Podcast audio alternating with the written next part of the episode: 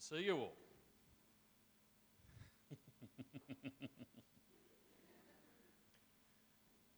you know, when I walked in here, Cameron said, best thing you do when you're public speaking is imagine everybody nude. I just looked at Cameron.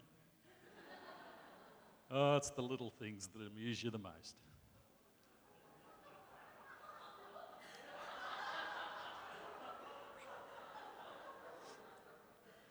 Sorry, mate, you walked into that one.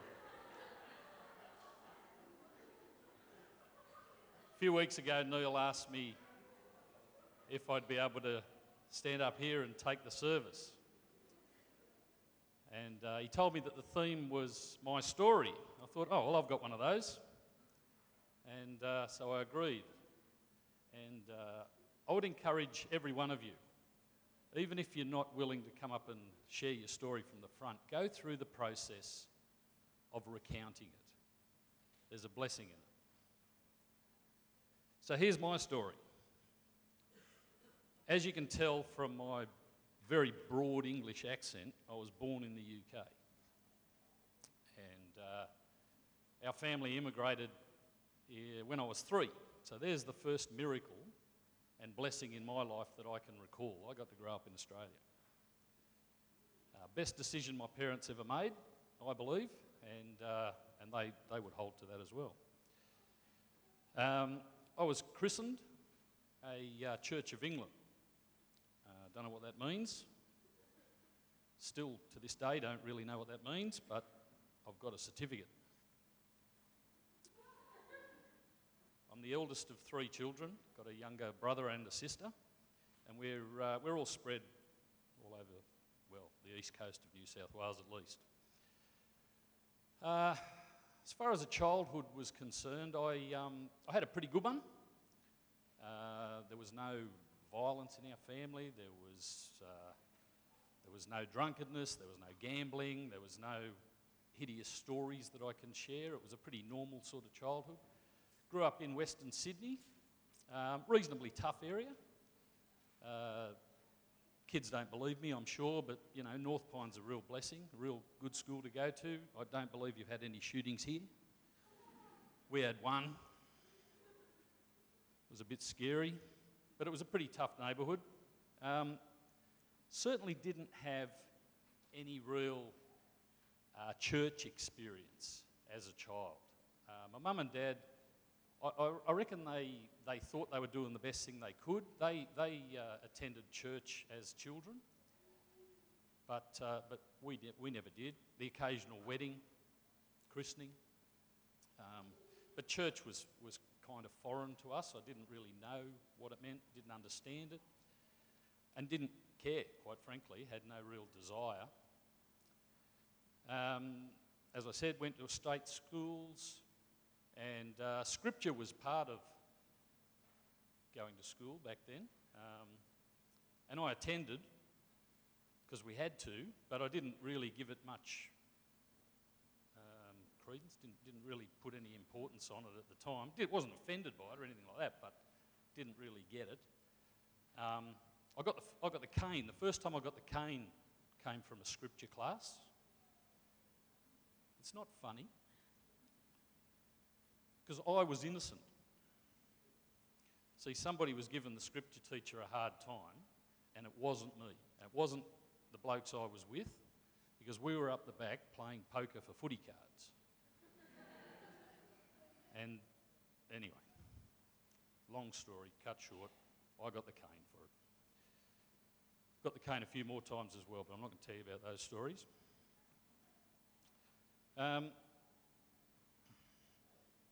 I guess in high school, I think it's about year eight, correct me if I'm wrong, guys, year eight uh, science is when you deal with evolution. And uh, like I said, had no Christian background, nothing to base it on, but I didn't buy it. Couldn't accept it. And uh, I suppose there's a few teachers in the room, and I was one of those kids that uh, if it didn't make sense, I would argue the point. And I asked them to prove it. I wanted proof. I wanted proof from my maths teachers, I wanted proof from a history teacher, I wanted proof from everything. Otherwise, I wouldn't buy it. Well, that science teacher couldn't prove it, so I didn't accept it.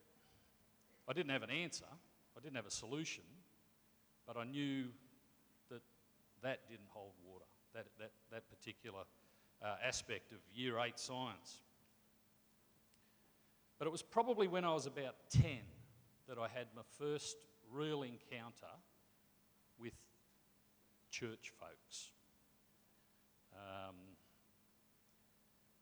I went to visit my mate, uh, bloke by the name of Wayne Hutchinson. I'm sure you don't know him.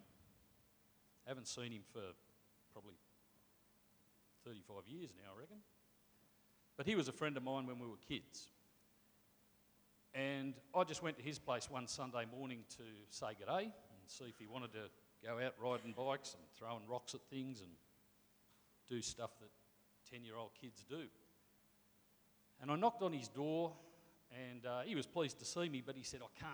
I've got to go to Sunday school. And I had no idea what Sunday school was, really, back at 10 year old. And uh, he said, Do you want to come? And well, I had nothing better to do. So I said, Yeah, I'll come. And I remember this Sunday school, it was a Presbyterian bus. And it used to park just up the road from Hutcho's place. And every Sunday, it'd drive around the neighbourhood and pick up the local kids. And I'm assuming it was driven by the minister, I didn't really know, but driven by the minister, pick up the local kids, park it back up in the driveway, and then he would conduct the Sunday school, and then he'd drop them all home again.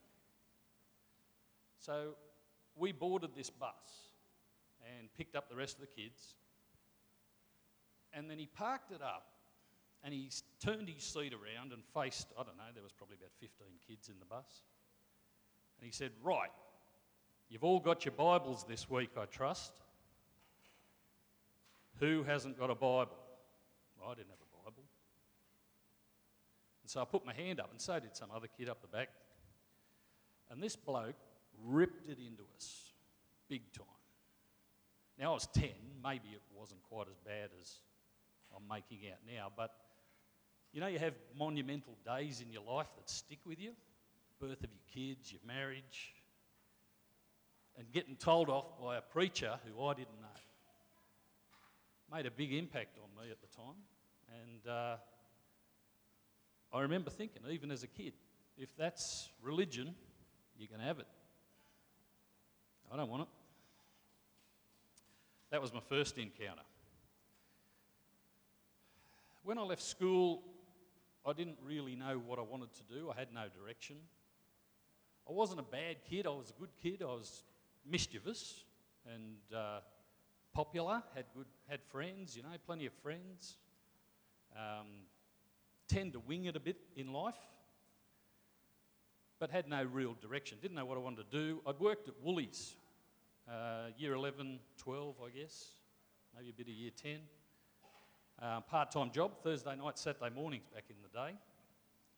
And uh, the manager had said to me, What are you doing when you leave school? I said, I don't know. And he said, You should apply for a trainee manager's role with Woolies. Good career, you know, good company.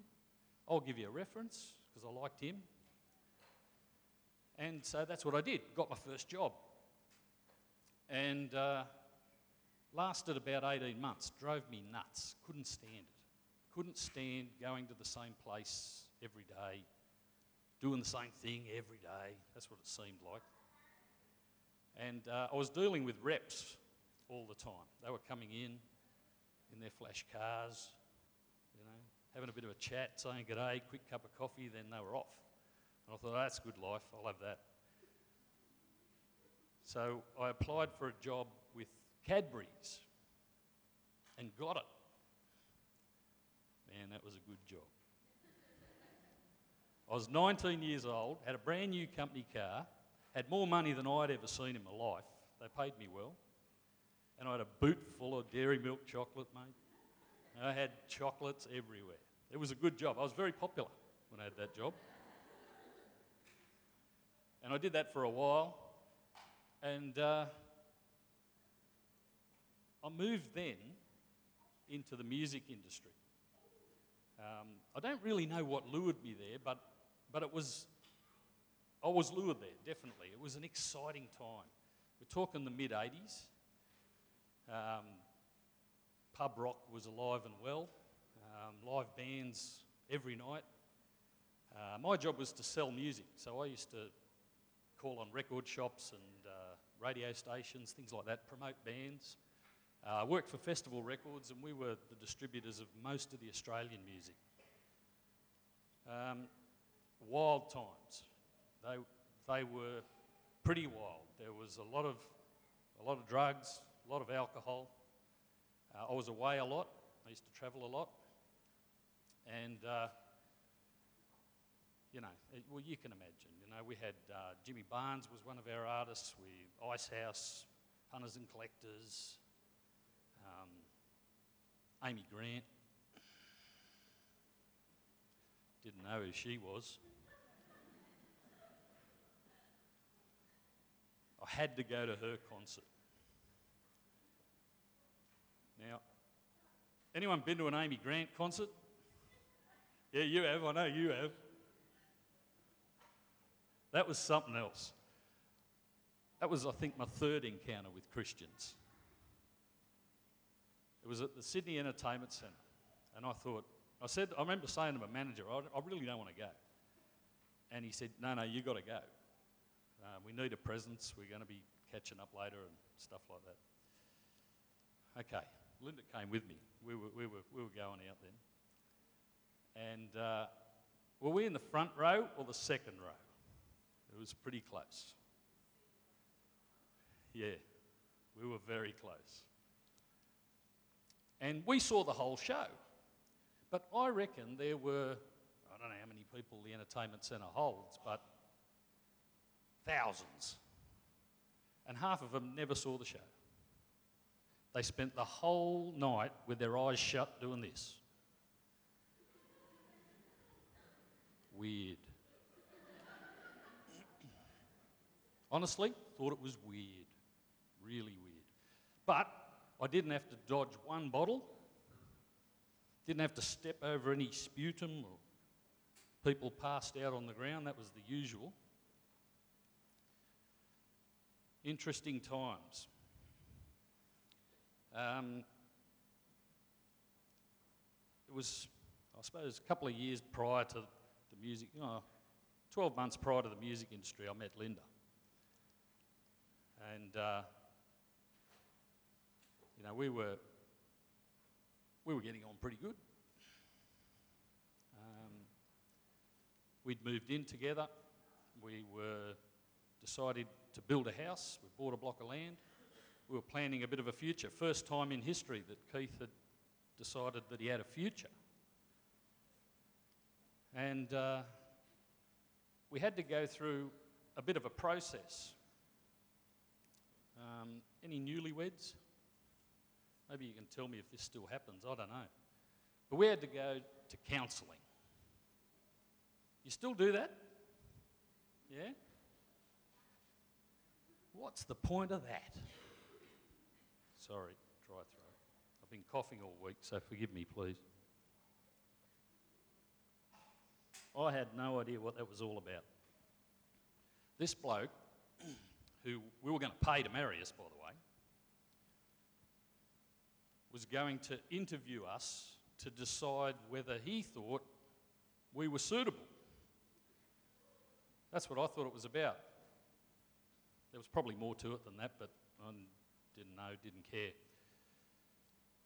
So we paid him a visit, and I, I, today I couldn't tell you what we talked about, what he talked about, but Linda thought it was a good idea if we do this, this counselling thing. And she also thought that since we were going to get this fella to marry us, and he was the minister of a church that we were going to uh, be married in, that we probably should go and visit the church. I think that was my third contact with Christians. Now, we, we went to this church, and I don't know whether they'd had a sermon the week before about being friendly to people who come in that they don't know, but man, I've never been so overwhelmed in my life.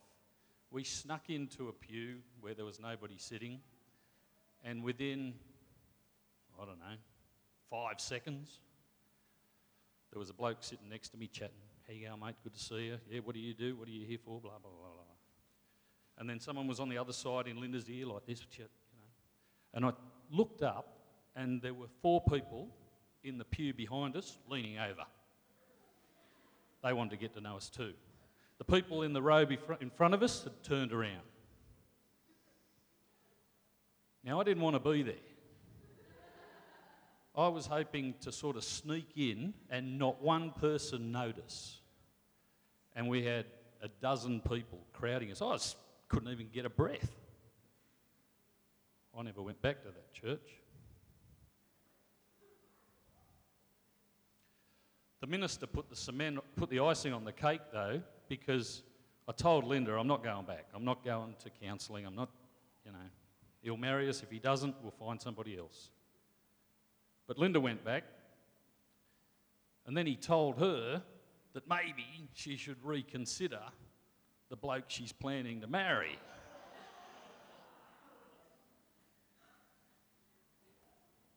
I had a good introduction to religion. and it left a mark. Kind of jades you a bit when things like that happen. Well, we did get married, and he did marry us, and we didn't go back. So that was good. I was off the hook for about 18 months, I reckon. And then tragically, my father got very, very ill, and uh, within six month period, he, he, he passed away. And uh, Linda was being very, very much, um, I guess, touched. I now know by a Holy Spirit. I didn't know that existed back then. But uh, when we were going through the grieving process, she, she felt very, very strongly that uh, we had no hope. My mother, my brother, my sister, and myself had no hope. Uh, we had nothing to look forward to, and there was a, a very real spiritual hole in our lives, uh, which prompted her to start investigating a little. Now, her mum and dad had uh, become Christians about two years, I reckon, before we were married.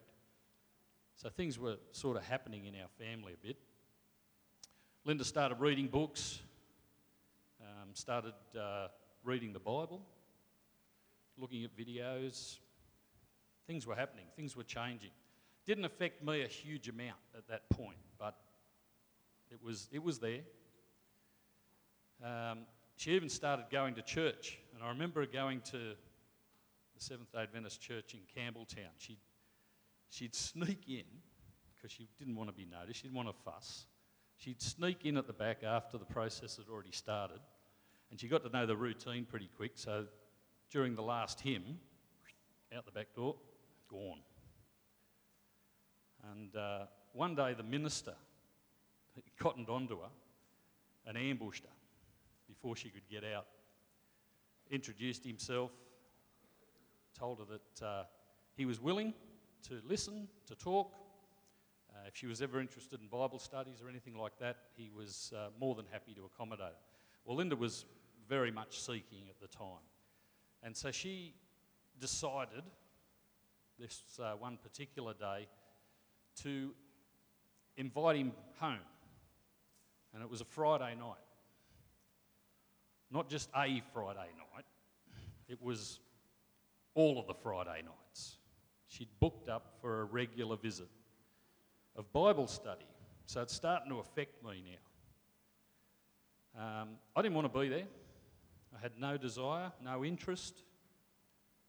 Um, and I made myself scarce for the first couple of times. I, I, can't remember where I went. Might have gone to the pub, might have gone to a mate's place, something like that. But I wasn't there. Came home. She said, Yeah, it was good. He was good, interesting, all that stuff.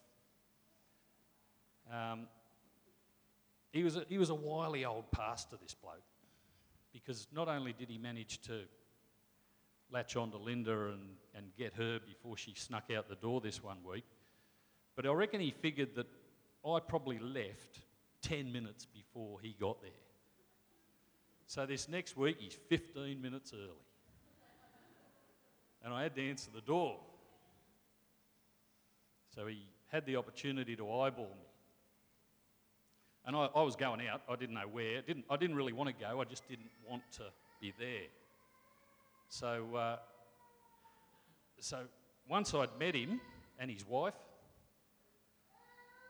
um, I stayed. I thought, all right, I'll, I'll might as well hang around and just see what this is all about. Now, I, I had no real understanding of what was going on, but my life never was the same ever again after that night. Um, there wasn't a bolt of lightning or anything like that, but the guard was down a bit. And this bloke was all right. He was, he was friendly. He, was, he had a sense of humour. We got on okay. And uh, so I decided then I, I'd hang around. I'd listen to what he was saying. And I mentioned before, when I was a kid, I needed evidence, right? I needed, you've got to show me some proof. If you tell me something, back it up. And that's exactly what he did. I asked him a million questions, and he could back every bit of it up with biblical truth. And I reckon probably a month or two in, he thought, I got this bloke. Because he's asking all the questions, and I got all the answers. And he did. And he must have. I reckon sometimes he must have laughed himself silly on the drive home because, you know, I was, my, my ignorance must have astounded him. I was, I was, I don't know, 25, 26 years old by this stage. I knew there was an Old Testament and a New Testament. Didn't know what they were. I'd heard of Moses, I'd heard of Adam and Eve, and I'd heard of Jesus. That's it. 25, 26 years old, that's the limit of my uh, scriptural wisdom. Pretty basic. I'd gone from, I guess, in 12 months, uh, a beer drinking, dope smoking, mischief making nut into a teetotaling baptised Seventh day Adventist. Pretty big change for me. Um, my mum thought we'd joined a cult. She disowned me, took me out of the will, told me that. Uh, we pretty much alienated ourselves from just about all our friends. They thought we were crazy. Um, the pastor warned us that this sort of stuff was probably going to happen.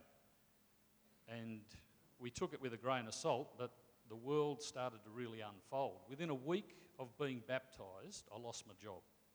The company that I was working for, the times were pretty tough back then too in the 80s, so it's, you know, interest rates were high and people were going bust all over the joint and early 90s now. And, uh, you know, the company that I was working for, pretty big firm, went went uh, into liquidation, put us all off. And I thought, no worries, because every job I'd applied for in the past I'd gotten, no problem. So I thought I'll just apply for another job. And so I did, sent my resume in, got an interview, went and sat before them, told them what I could do for them. They said, pretty much, beautiful, when can you start? And I said, well, hang on, just before we go, I've got one other thing I've got to tell you. I'm, I'm, I'm a Christian, and my day of worship's Saturday. And so from Friday evening till Saturday evening, I, I can't do any work. But Monday to Friday, you got me. And Sunday, if you need me. Oh, hang on a minute. We've got a few other people to talk to. Don't call us, we'll call you. And that happened half a dozen times, I reckon, in the next few weeks. Pretty demoralising, pretty hard to deal with. Um, I had a, one interview in particular that stands out with a company, and I'll mention them Macquarie, Macquarie Stationery, they were called. They no longer exist. But they were uh, a pretty big company, office supply company. And uh, I applied for a job with them. And the manager at the Smithfield office, I was living in Sydney, the manager of the Smithfield office said to me, You're exactly what we're looking for. I said, Well, hang on a minute. I've just got to tell you one thing, told him. And the mood just changed. And he said to me, Look, mate, I've got a good team of people here. We have a bit of fun. I don't want to have to ask them to mind their P's and Q's around you Christians. So thanks, but no thanks. So I left there, and uh, the church, Campbelltown Church, where we were attending, the, the, the, minister, the minister who baptised us, he says, Mate, I can't understand it. We're praying for you. I can't understand why you're having so much trouble. He said, Do you mind if we pray for you as a church? Called us all together. The end, he said, Anyone who would like to stay after the service, we're just going to have a special moment of prayer for Keith. Struggling a bit, and I was, I was completely overwhelmed. The entire church stayed back and spent the next 15, 20 minutes praying for me. Everyone was late for lunch, Saturday afternoon. It's a big thing. Appreciate the effort, big time. I was. I was very humbled. Well, the next day, Sunday, the pastor rings up. Says, Keith, you're not going to believe this. I just had a bloke on the phone looking for someone to do a bit of work for him, wondering if he's got anybody in the area. Now, it was a simple job, it was letterboxing. You know, a few months, well, a few years earlier, a couple of years earlier, I was backstage with Jimmy Barnes now I'm going out letterboxing for a blind company. Maybe I needed a bit of humbling. God knows. Anyway, took the job. I led a box for two days, and the boss said to me, Can you come in and do a bit of internal sales stuff while you're, while you're there? And I said, Yeah, happy to do that. So I turned up on the Monday morning, only to find tragically that this man who had broken my drought and was a complete answer to God, answer from God, had been killed in a car crash that afternoon. And uh, everything turned upside down in that company. But they kept me on. And within a couple of weeks, they had me managing their warehouse and doing a bit of stuff internally. I, hadn't, I didn't do much letterboxing at all. Answer to prayer, absolutely. Don't ever underestimate the, answer, uh, the power of prayer. I told them that I really wanted to get out on the road, and I, I appreciated the fact that they'd given me an opportunity to keep, keep the income coming in. We had a mortgage. And they said, No worries, we'll have you as long as you want to stay, but you're welcome. We understand, you know. I saw an ad in the paper Macquarie Stationery wanting somebody to work at that office, but they had a different contact this time. Now, I've got no idea why I should go there a second time. But the bloke who was doing the interview was a different fella, a fella I knew of. So I rang him and organised an interview, and I went in and sat in front of him and, uh, and went through the interview process. I thought this time I'm not going to say anything about Saturday work. I thought I'll just deal with that if and when it ever comes up. Well, he gave me the job on the spot. And I found out, I said, I said to him, Look, I've got to be honest with you. I applied for a job here about six months ago, and it was your predecessor. And he laughed and he said, That bloke and his assistant manager are now facing charges. They were embezzling money out of the firm, they were robbing customers, they were, they were up to all sorts. So these were the people that I'd applied for a job with prior. And this is how I know God has a sense of justice and a real comedic edge about him as well. Because within nine months, I had the job of that bloke who told me that I'd have to watch my P's and Q's. And so it was a very interesting time, interesting time coming through that process. Um, as I said, we had a lot of trials at that time, but we, we had unbelievable blessings as well. Um, two beautiful girls, they told us we would never have children know, we were, we were uh, effectively an infertile couple. My problem, not Linda's, just in case you're wondering. Never let it be said I won't take the blame. But praise God and medical science that we were blessed with two beautiful girls um, through the IVF process. It was a long, hard slog. We had about, how many goes? Six goes? Five goes? Cost us a fortune, you two. Never going to let you forget it. But a lot of prayer went into our girls. They'll never, ever, ever be taken for granted. The effort that went in and uh, the blessing that they are to us. Incidentally, just in case you don't know, they're twins, even though they're born three years apart, which is a bit unique. They're from the same batch of eggs, batch of embryos, but Lozzie was in a freezer for a bit over two years, which explains a lot.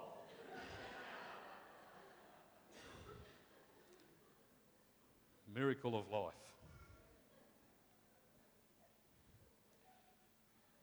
Now, the reason I guess I'm telling you what happened prior to my conversion more so than after is I, I think it gives me a bit of a different perspective on what it, what it means to be part of the church. If you've, and I'm not, please don't think I'm being critical in any way, I'm not. If you are fortunate enough, blessed enough to be born into this church, into this organisation with a knowledge of God, that is amazing, wonderful, fantastic. But it's quite different coming in from the outside. Things look a lot different to people who are coming in than those who've been in here their whole life. And I think as uh, our mission here at Refresh, which is. Was that me? Don't know. Our mission here is to reach the unreached, you know, within our own community. That's where we start anyway. You know? And there are certain things that are a bit odd to somebody who has not experienced that before. And I think that's really where we need to uh, be aware of who we're inviting this church. We could have, you know, half a dozen people in this room now who are like me, here, like me when I was a few years ago, really don't want to be here. Here under sufferance, here because they made a promise to their wife or their girlfriend, yeah, I'll come. I'll come because I want to be with you, not because I want to go to church and the influence we have on them could be life changing.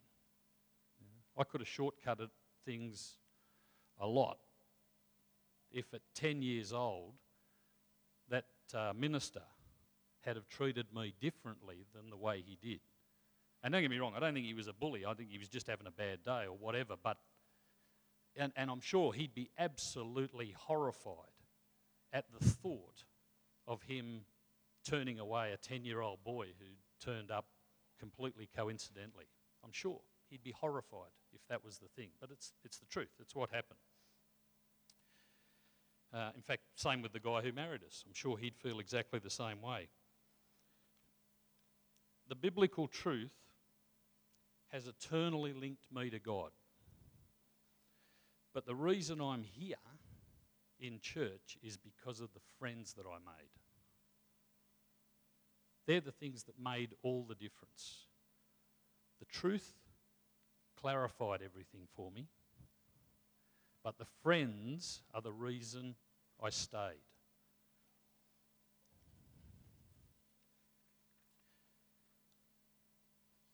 Excuse me a minute, just have a drink of water.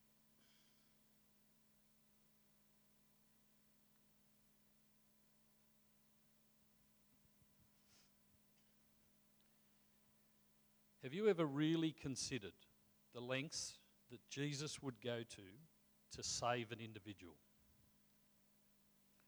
Think about it. In his final hours, Jesus went to the Garden of Gethsemane to pray. The weight of the world was on his shoulders, even to the point of him asking God, his Father, to take the responsibility away from him. An angel was sent to strengthen him, and being full of pain, Jesus prayed even harder. His sweat was as drops of blood. Think about that. The requirement for the forgiveness of sin was the shedding of innocent blood. Price was paid. Jesus could have died there and then. The sacrifice would have been complete. Mankind's eternal future was secure. But there was one more soul to be saved. Jesus was then arrested, and the high priest questioned him and didn't like the answers that he was given. They tore his clothes and accused Jesus of blasphemy. Then the people spat at Jesus and they punched him in the face. And as the blood sprayed from his nose, he could have died then. The price had been paid, but he knew there was one more soul to be saved. They took him to Pilate but Pilate tried to get the leaders to release him. People wouldn't have it. They demanded that he be crucified. Pilate handed Jesus over to the soldiers and they beat him with whips. As the flesh opened up on his back and the blood streamed out of his wounds, he could have died then. The blood of the sacrificial lamb had been spilt, the price had been paid, but there was one more soul to be saved. Then the soldiers began to mock him. They took off his clothes and placed a red robe on him. They wove a vine of thorns into a mock crown. And when they forced that barbed wreath onto his head, the thorns pierced the delicate skin around his temples, the blood running down his face, stinging his eyes He could have died then. His blood was spilt. The price had been paid, but he held on. There was one more soul to be saved. Jesus was beaten, humiliated, drained of all physical strength, and he was dragged away for, for crucifixion. They lay the cross on the ground, and the Saviour's bruised and beaten body was cast down his arms and legs wrenched into position. His wrists were secured as the executioner drives the barbaric nail through the tender flesh of his hands. As he screams in agony, the nail is punched into his feet and the blood drains from his newest wounds. He could have died then. Price had been paid. The promise was fulfilled. But there was one more soul to be saved. Soldiers stood the cross up, and the cruel, torturous device with the Son of God pinned to it is dropped into a hole and stood upright. Jesus is consumed in agony, his flesh tearing, his body draining, and still he hangs on. He could have died, price would have been paid. Mankind's eternal fate was secure but there was still one more precious soul to be saved. As one of the two criminals being put to death at the same time as Jesus began hurling insults at him, the other intervened and said, You should fear God. We're being punished because we deserve it. But this man has done nothing wrong. Then he turned to Jesus and said, Remember me when you come into your kingdom? Jesus answered the criminal and assured him that there is a place in paradise for you. Had Jesus died earlier, that precious soul may have been lost. And I don't think Jesus could bear that possibility. At noon, the whole land became dark, and for three hours the sun didn't shine. Then, in a loud voice, Jesus cried out, It's finished. and he died. He died for you, he died for me. And he died for a thief hanging on a cross. In the words of Casting Crowns, Jesus paid much too high a price for us to pick and choose who should come. We need to be careful with the precious souls that God has put us in charge of influencing. Let's pray.